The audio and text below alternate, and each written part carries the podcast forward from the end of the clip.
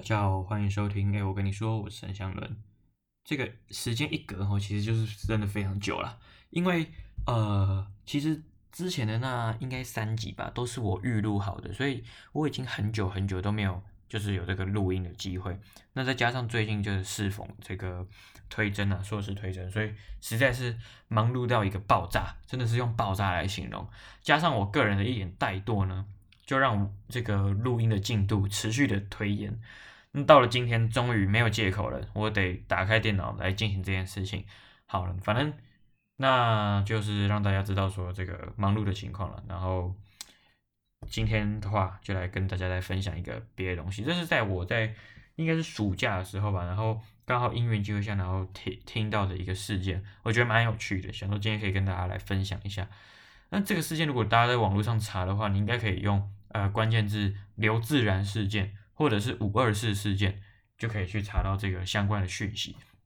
我今天想要跟大家分享的这个是发生在一九五七年，就是这个民国四十六年的时候，呃的一起示威事件。这个东西呢，牵涉了这个台美之间的关系啊，那时候应该叫这个中美之间的关系哈。所以以现在来看，会觉得说哈哈，怎么会这样？太夸张了吧，太夸张了吧？但其实，在全世界来看的话，是屡见不鲜。这样说好像有点怪，不过好了，你等下等下听我讲，娓娓道来，你就知道我会讲什么。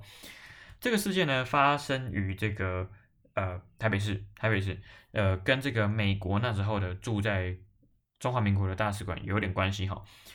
嗯，为什么说它特别？因为它是台湾在二战以后很少出现的几次反美的事件之中，而且也是呢戒严的时代里面。一个很罕见的大规模示威活动，你要想一下，哎，四十六年了，四十六年那时候就是整个国共内战结束，然后还有这个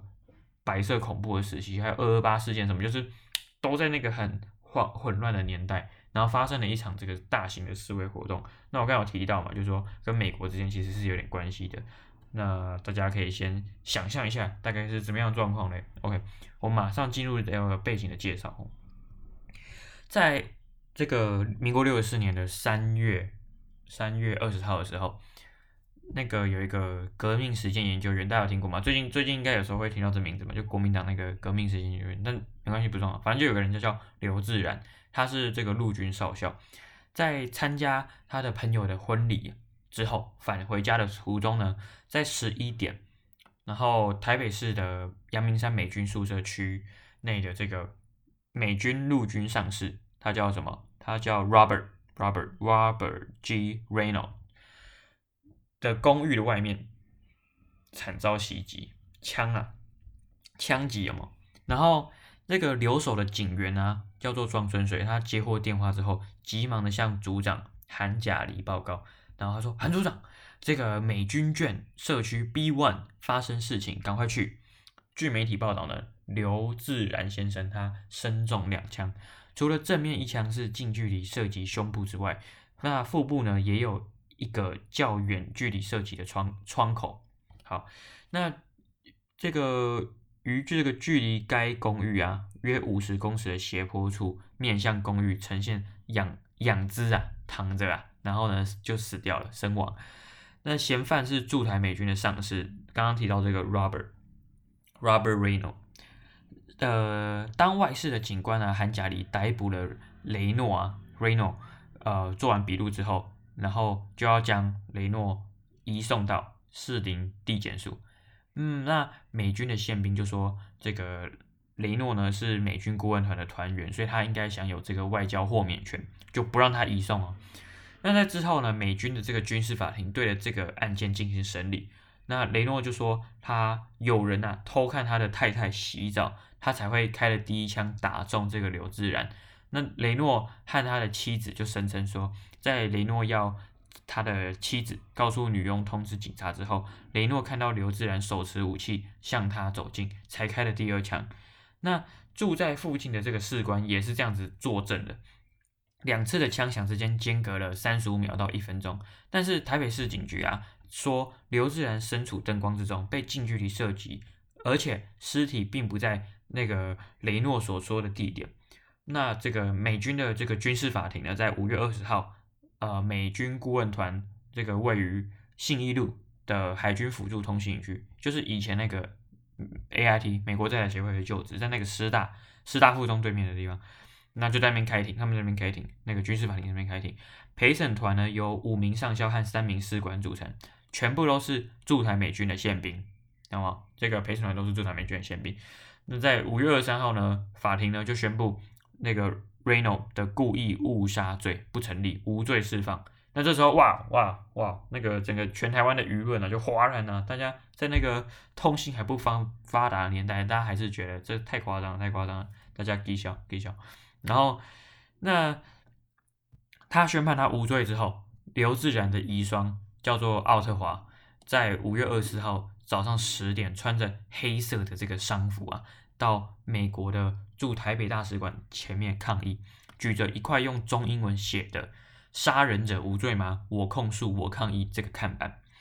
那在十二点的时候呢，中广的记者到现场采访，奥特华透过这个广播哭诉，群众前往去围观啊。到一点的时候，有人大喊：“这个雷诺已经坐飞机走了。”那群众当场这个义愤填膺，越越来越多人这个挤在。大使馆前面围观，到一点半的时候，就下午一点半的时候，聚集的民众开始朝大使馆丢掷石头。两点半左右，已经增加到六千人了，六千人哦，然后聚集在那个大使馆旁边，然后高喊什么“杀人偿命，打倒帝国主义”，然后开始用石头啊、砖块啊、木棍啊攻击大使馆。之后呢，有人翻墙进入这个大使馆中，然后就是。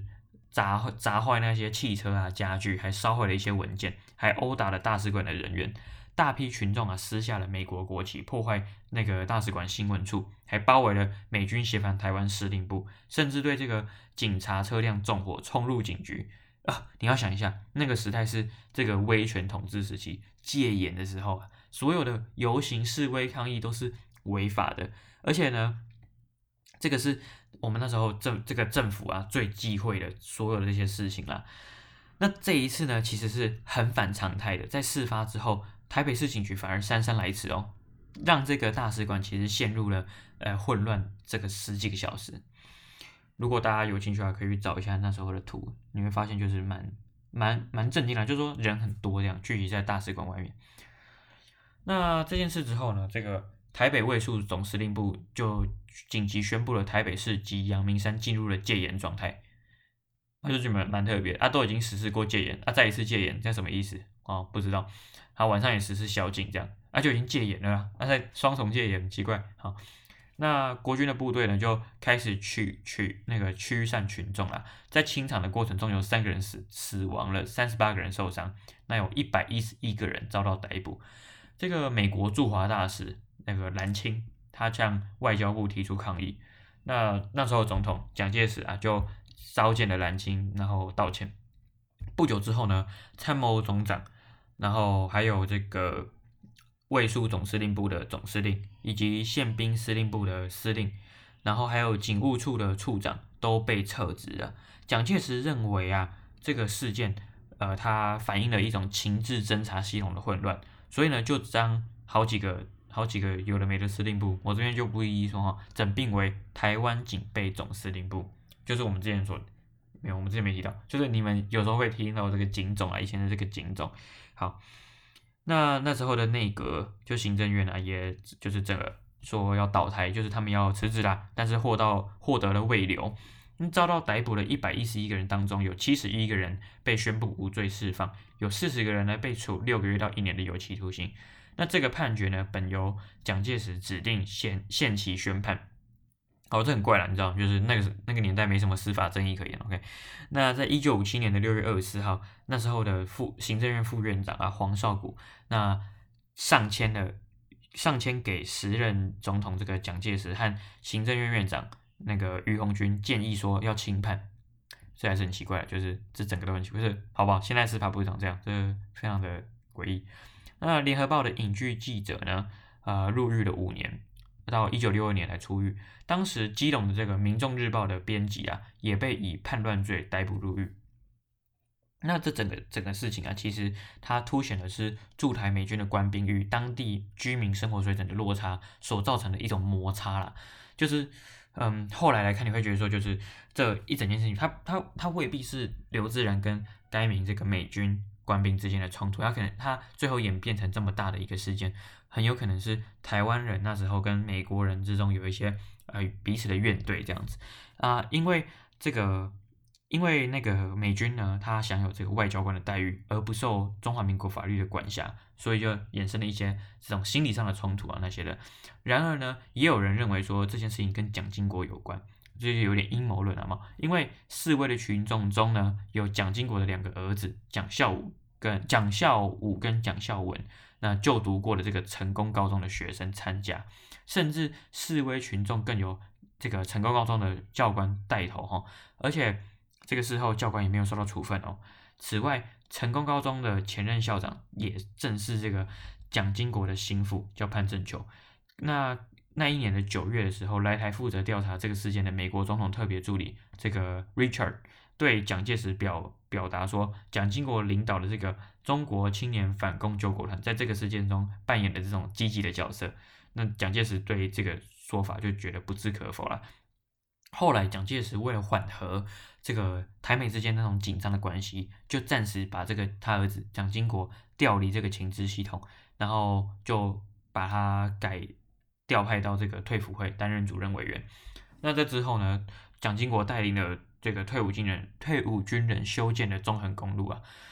那我们刚提到这个刘志然事件哈，它发生之后。中华民国政府和美国政府双方虽然加紧了协商先前已经开始的这个在华美军地位的协定的谈判，但由于在管辖权的议题上面意见一直不一样，所以就很难有下文了。到了一九六四年的十一月四号的时候，那中美执行这个天兵六号演习结束之后，由琉球就是那个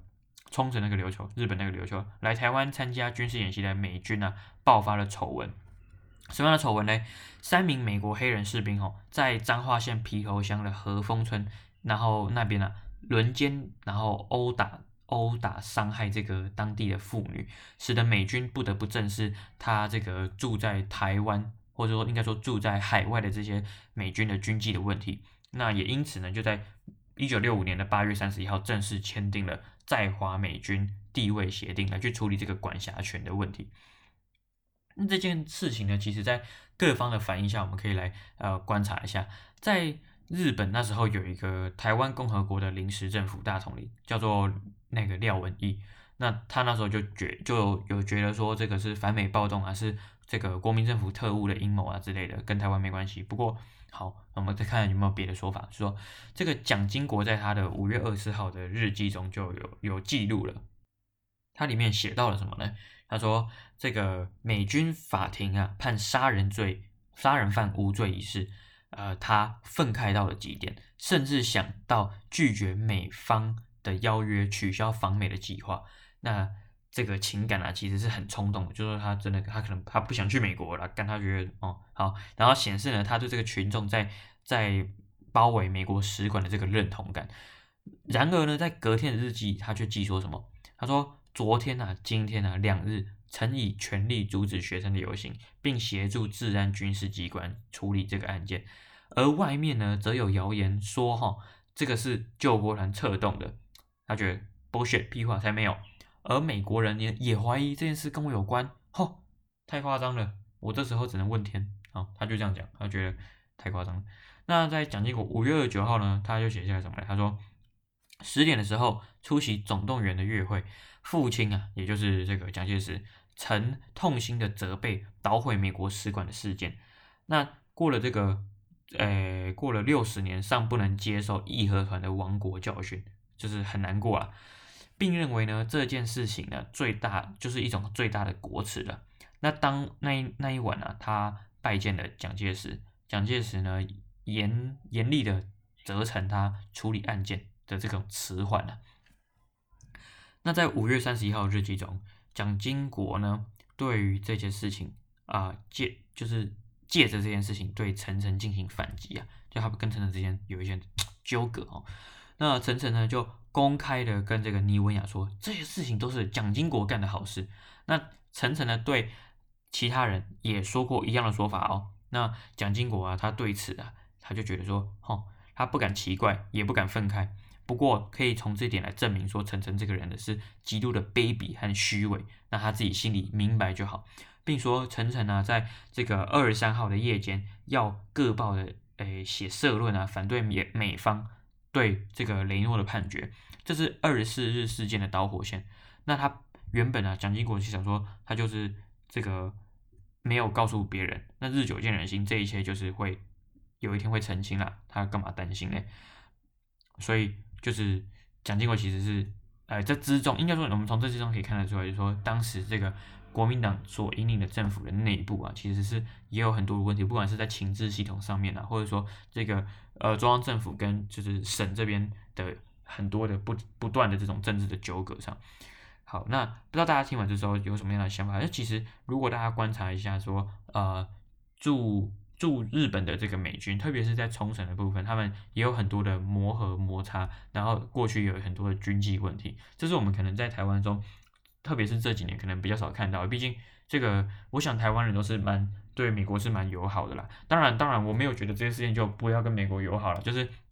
这是这都是可以分开来看，就是本来就是有人做错事情，那就是有人就是要为他做错的行为负责。那这件事情。他如果都好好处理，其实事实上也不是什么重大的什么国际的问题，这样就是一个个人的自然人的这种事件的问题，这样。所以我觉得这个事情其实它更大的反映出的是那个时候整个台湾的世局的动荡，政治上的动荡，国际社会的不安，还有民众那种，还有民众跟美国人之间呃不一样的那种心理，这样。我觉得这是蛮特别，大家可以也可以从这个事件来做就是更多的观察，这样。好，那反正。这集的话，跟大家分享这个历史事件到这边。